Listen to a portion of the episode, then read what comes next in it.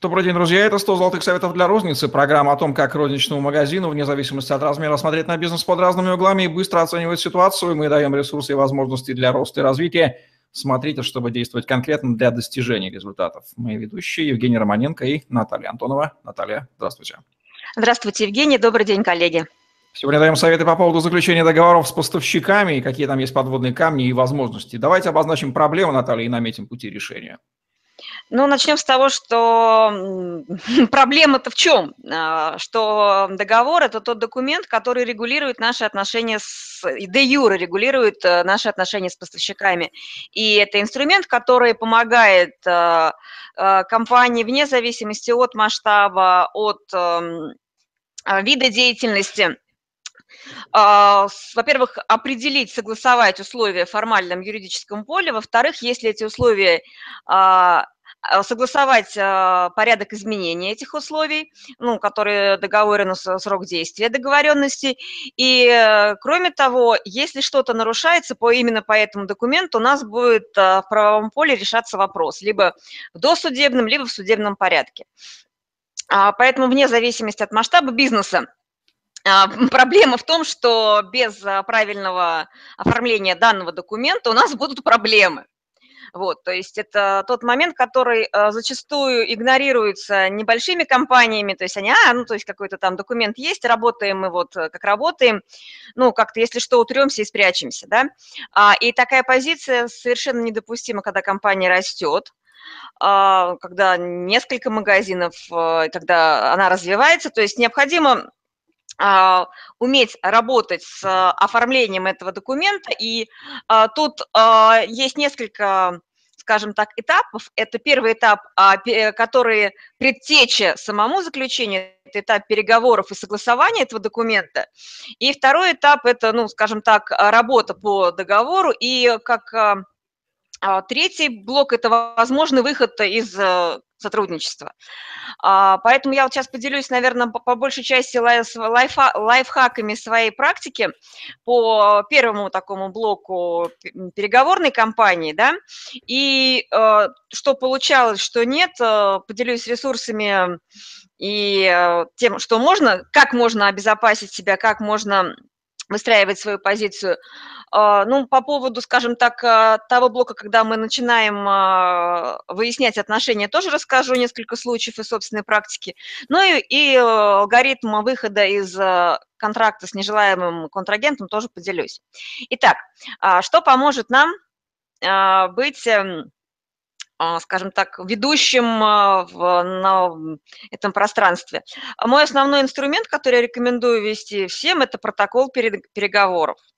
А, на моей практике, то есть ну, это документ, в котором записывается, про что говорили, а, про кто что сказал и что решили, промежуточные договоренности.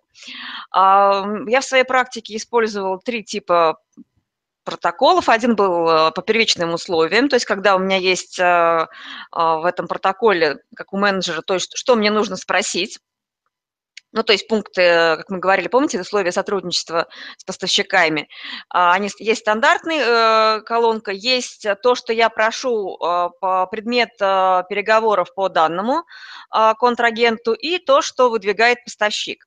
Этот документ, он обычно ведется в простой письменной форме, иногда электронная версия ведется, ну, то есть кто как, кому как удобно, да. А, и тут история какая – а, что дает вообще протокол, то есть запись а, переговоров этих? Она помогает, во-первых, а, в формулировках структурировать свои мысли и э, доносить э, свои мысли и аргументы до поставщика, ну, до партнера по переговорам, и в том числе фиксировать договоренности в том ключе, как в тех формулировках, которые наиболее удобны вам. Ну, то есть тот, кто пишет протокол, тот, кто его формулирует, э, по большей части у того есть, э, ну, то есть считаем, что он играет белыми. Потому что переформулировать э, потом протокол, вот эти вот все дополнения и так далее, и так далее, это большая, большая юридическая работа. И, к сожалению или к счастью, не всегда у компании есть профессиональные менеджеры, которые обладают формулировками, да, то есть ну, способностью формулировать. А есть а, а, юристы, которые включаются вот эти договорные компании, на, ну, то есть а, когда вот эта борьба, скажем так, борьба формулировок, это очень длительный процесс, это удлиняет сам процесс а, заключения договора, но вот протокол переговоров и умение правильно формулировать а, условия и сотрудничество и ну, вот именно дословно, как это выглядит, как это будет написано, это прям вот э, второй навык после аргументации. Вот, поэтому э, протоколы переговоров, вести протоколы переговоров, оттачивать формулировки я рекомендую, ну, написание, а, настоятельно рекомендую. Причем, а, чем хорош еще сам протокол переговоров, у меня в моей практике был такой момент, когда, а, ну, то есть я э, приняла товарную категорию алкогольную, и по одному из ключевых поставщиков пивных не было подписанного контракта по маркетингу. А, у меня, к счастью, нашелся протокол переговоров, а, подписанный а, собственниками, собственноручно нашими собственниками, собственниками компании, с одной стороны, и с нашей стороны. И этого протокола рукописного, протокола переговоров мне хватило для того, чтобы получить бонус за год по данному поставщику потому что там стояло, ну, то есть стояли две подписи, которые известны всем. Мне достаточно было показать, смотрите, оформить э, задним числом эти документы, по ним, ну, то есть э, закрепить, просто формально закрепить договоренность и дальше уже дело техники. Вот, поэтому все эти протоколы, как, как то, и досье поставщика – это тоже инструмент, который помогает э, в переговорной кампании, фиксировании договоренности, даже если там, ну, какое-то время была пауза, в сотрудничестве. Вот досье поставщика – это второй инструмент, который помогает фиксировать э, все наши взаимоотношения. И это такой предтеча или там, ну, скажем так, документ, дело, которое сопровождает наши отношения с поставщиком. А другой момент, э, да, в крупных компаниях э, переговорную кампанию ведет не только э, менеджер, да, включается юрист, и, как правило, в, ну, очень грамотно, когда подключается финансовая служба а, и все службы, которые каким-то образом участвуют в ну, в этих отношениях. Но финансовые службы, юроотдел, бухгалтерия – это вот иногда еще с а, кладское подразделение участвует, да. А, в согласовании графиков я а, обычно привлекала, ну, когда в сети веду проекты, либо когда сама работала в сети, я согласовывала внутренним документом график с управляющими. То есть лист согласования и листы согласования по пунктам в рамках компании, они помогают отточить формулировки и обезопасить нашу компанию и наши торговые точки от нежданчиков, так называемых, которые а, обычно на этапе свиданий, да, конфетно-букетного периода, коим я называю процесс переговоров, все сладко и ладно. А потом, когда начинаются поставки ну, так называемые залеты с с одной стороны, а договариваться мы будем а, двумя способами, ну, то есть это навыками коммуникации и а, того, что написано в договоре. Вот, поэтому, а, что касательно самого фор, самой формы договора. Да, желательно иметь свою форму. А если ну, крупная компания так и делает, и, в принципе, тогда поставщики э, и производители подпишут протоколы разногласий. А если у компании нет этой формы, то а, а, я рекомендую что сделать? То есть взять а, договор сетевой компании, ну, то есть хорошие там пятерочки, да, там, я не знаю, ну, X5 Retail Group или Магнита, и выделить, ну, обычно я в любом договоре выделяю так, это красные, желтые и зеленые, да, зоны. А, во-первых, а, по образцу поставщика понять, ну, вернее, ну, крупной компании, понять, а, какие пункты для вас, ну, формулировки будут наиболее оптимальны, да, приземлить их под себя. А второй момент, вот это красный, желтый, зеленый. То есть а, зеленый – это то, что ну, то есть, в принципе, ну, я с этим согласен, то есть это незначимо для меня, я пропускаю. Желтый – это то, что я готов к переговорам, буду оттачивать формулировки, будем договариваться. Красная зона договора любого документа – это для меня, ну, как это то, что я не при каких условиях не подвинусь. И буду, то есть, до последнего партизанить, ну, то есть, а, возможно, даже договор не состоится, если эти, ну, вот эти вот красные зоны в договоре будут, э, ну, там, скажем так, ну, мы войдем в противоречие. А какие а, пункты, какие блоки э, договора принципиальные? Это блок касательно, ну, то есть блок касательно предмета договора, это, ну, то есть там описывается, а, что поставляем, как, ну, что, какой товар, спецификация, это прям вот э, очень важный блок. Важный блок – это штрафные санкции – что будет, если, если вот при нарушении поставок, ценовых условий, а, порядок оплаты и ценовые условия, а, порядок изменения цены и согласования изменения цены, сроки поставки, ну, то есть критичные сроки, то есть то, что связано со сроками годности, это тоже я обычно очень четко, ну, формулирую, если это важно, продуктовая группа, возможность возврата продукции, и график поставки, пожалуй, вот это основные вот такие блоки, на которые я обращаю внимание. Ну, то есть это вот, э, ну, они, в принципе, значимые, ну, в любых договор, договорах, но очень важно вот именно эти блоки прочитывать и Э, рекомендую, когда вы работаете уже с протоколом разногласий или с протоколом согласования разногласий, э, держать ну, в досье все версии документов, потому что тот, кто переписывает ну, протокол согласования, ну, то есть там можно заменить буквально пару фраз, и меняется смысл. Кроме того, я еще обычно проверяю а, сам образец, ничего ли у меня из договора не удалили, ну, то есть ничего ли у меня там нет, волшебным образом не улетучилось. Вот, э, такая история. Еще из лайфхаков. А, а, недопустимо, чтобы реквизиты и печати сторон были, ну, отдельным, ну, в документе просто на отдельном листе. Почему? Потому что можно отсканировать и написать любые писульки и подложить наши скрепленные обеими сторонами договоренности.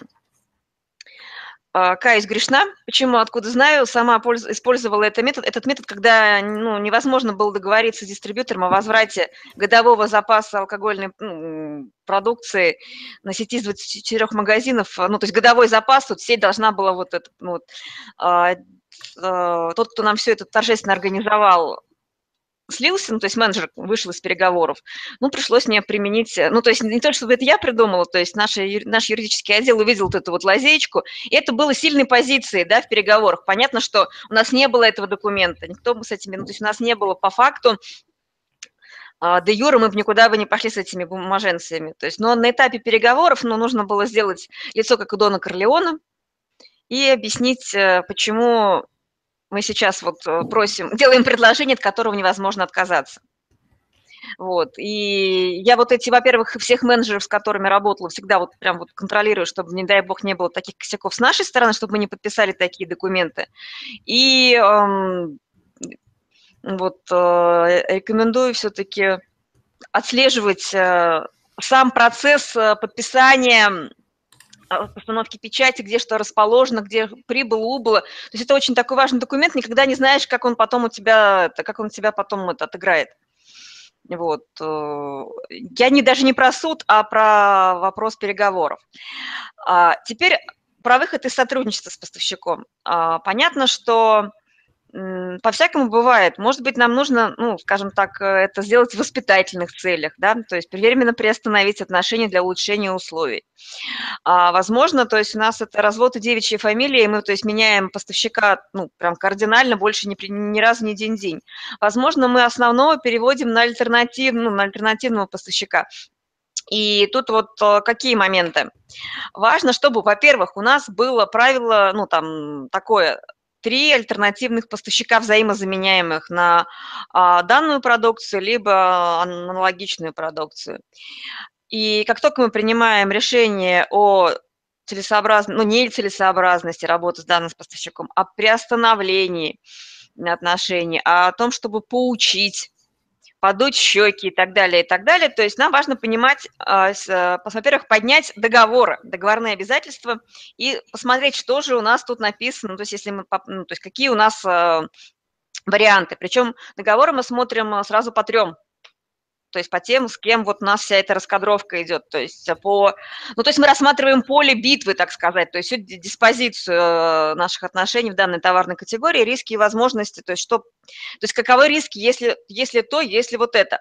У нас был такой э, случай, мы выводили временно выводили, как казалось, одного из э, ведущих поставщиков молочной товарной категории местного, местного местный молочный комбинат, который вообще, то есть это был прям вот, ну, паровоз, маяк, то есть без него нельзя было вообще, ну, торговать, но ну, опытным путем мы поняли, то есть мы не смогли заменить а, ни на какие на товары аналоги, то есть просто теряли потребителей. Но держали моську, плохую моську, при, вернее, хорошую моську при плохой игре, да, то есть мы выдержали три месяца и чуть-чуть улучшили условия, там буквально там на несколько процентов по цене, но нам этого было, но нам этого было хорошо, достаточно, и, в принципе, партнер более лояльно, ну, так, лояльненько к нам отнесся. Это, ну, просто выдержали паузу, да, и хватило вот, ну, то есть мы не рвали контракты, мы просто временно приостановили, но а, были очень большие риски, то есть мы по своим показателям видели по магазинам, что мы теряли а, трафик, вот, поэтому тут вот риски взвешивать не просто там вот попадаться, да, то есть тоже аргументированно принимать решение о целесообразности выхода. А дальше, если на все же все-таки ок, мы понимаем, что мы меняем а, поставщика, готовим договор с альтернативным. То есть, возможно, у нас есть э, как раз карт-бланш, чтобы улучшить условия, да, какие-то протоколы дополнительной договоренности, то есть э, все закрепляем. А, вводим, возможно, ввод товаров аналогов. А, то есть под эту историю мы можем получить дополнительные торговые условия, опять же, от альтернативного поставщика. Защищаем свою дебиторскую задолженность платежей по договору маркетинга, я имею в виду, если таковые у нас э, имеются. Я имею в виду, это те, которые там за оказание логистических услуг, если они ну, вот, не включены в цену. То есть э, смотрим свою дебиторку. Вот. И сюда же у нас в дебиторку попадают э, суммы по ну, товарам, которые ну, или не ликвиды, да, которые нужно вернуть. Иногда бывает, что это, ну, если большая компания, это могут быть большие суммы, либо ну, на складе бывают такие залежи. Ну, то есть для большой компании очень важно посмотреть, что у нас с товарными остатками, с суммами по неликвиду. А, следующий этап, он мне очень нравится, это проведение переговоров по улучшению условий с основным поставщиком. Вот, ну, если э, получается, то чему why not? Вот. И дальше у нас, то есть если мы озвучили все эти, э, ну, свои решения, приняли решения, озвучили их, э, информировали в письменном виде, да, всех э, наших дальнейших действиях в соответствии с, с по протоколам по договору, да, мы выходим из отношений, в принципе, ну, по большей части в безопасности, если у нас хороший юродел и люди, которые разговаривают э, с поставщиками, с партнерами, ну, просто ну, не хамят, да, то есть адекватно объясняют, то есть вот такая вот история, смотрите, вот так, вот так, ничего личного, просто бизнес. Вот. И по большому счету выход из сотрудничества – это лишь повод для возвращения к переговорам по нарастающей аргументации. То есть можно разговаривать по большому счету бесконечно. А, вопрос эм, коммуникативные стратегии. И я в этом плане, знаете, рекомендую почитать книгу Леонида Кроля «Жесткие переговоры». Очень интересная книга. Э, можно подписаться на него в Facebook, он хорошие пишет посты. Там как раз про психологическую подготовку переговорщика. А, есть еще пару книг, это «Сначала скажите нет», про как раз про формирование альфа-позиции. Э, по-моему, Кэмпбелл автор, если не ошибаюсь. И э, еще отличная книга «Договориться можно обо всем». Это вот э, книга, она как, э, ну, скажем так, книга-наставник. То есть сначала ты сначала ищешь свои ошибки, то есть там тест дается ситуация, кейс, ты косячишь, понимаешь, что ты накосячил, дальше в этой книге объясняется, э, как в переговорах быть в устойчивой позиции. Вот рекомендую эти три книги для прочтения я тогда больше чем уверена, что ваши переговорные стратегии пополнятся а, ну, значительно, и вы будете получать удовольствие от а, переговоров со своими контрагентами. Ну, вот такие вот правила, рекомендации, проверенные жизнью и боевым опытом от Натальи Антоновой по ведению переговоров с поставщиками. Все сводится в ваше умение заниматься переговорами, но других умений от предпринимателя э, то, что не требуется. Это не из базовых умений. В программе 100 золотых советов для розницы. Ставьте лайк, подписывайтесь на наш YouTube-канал, чтобы не пропустить новые интересные видео с вашими любимыми экспертами. Успешных вам переговоров с поставщиками. Теперь больше знаете о том, как их проводить. И читайте книги. Действительно, в них очень много чего интересного. И практикуйте самое главное, полученные вещи, потому что там их очень много. Всем удачи, всем пока. Пока-пока.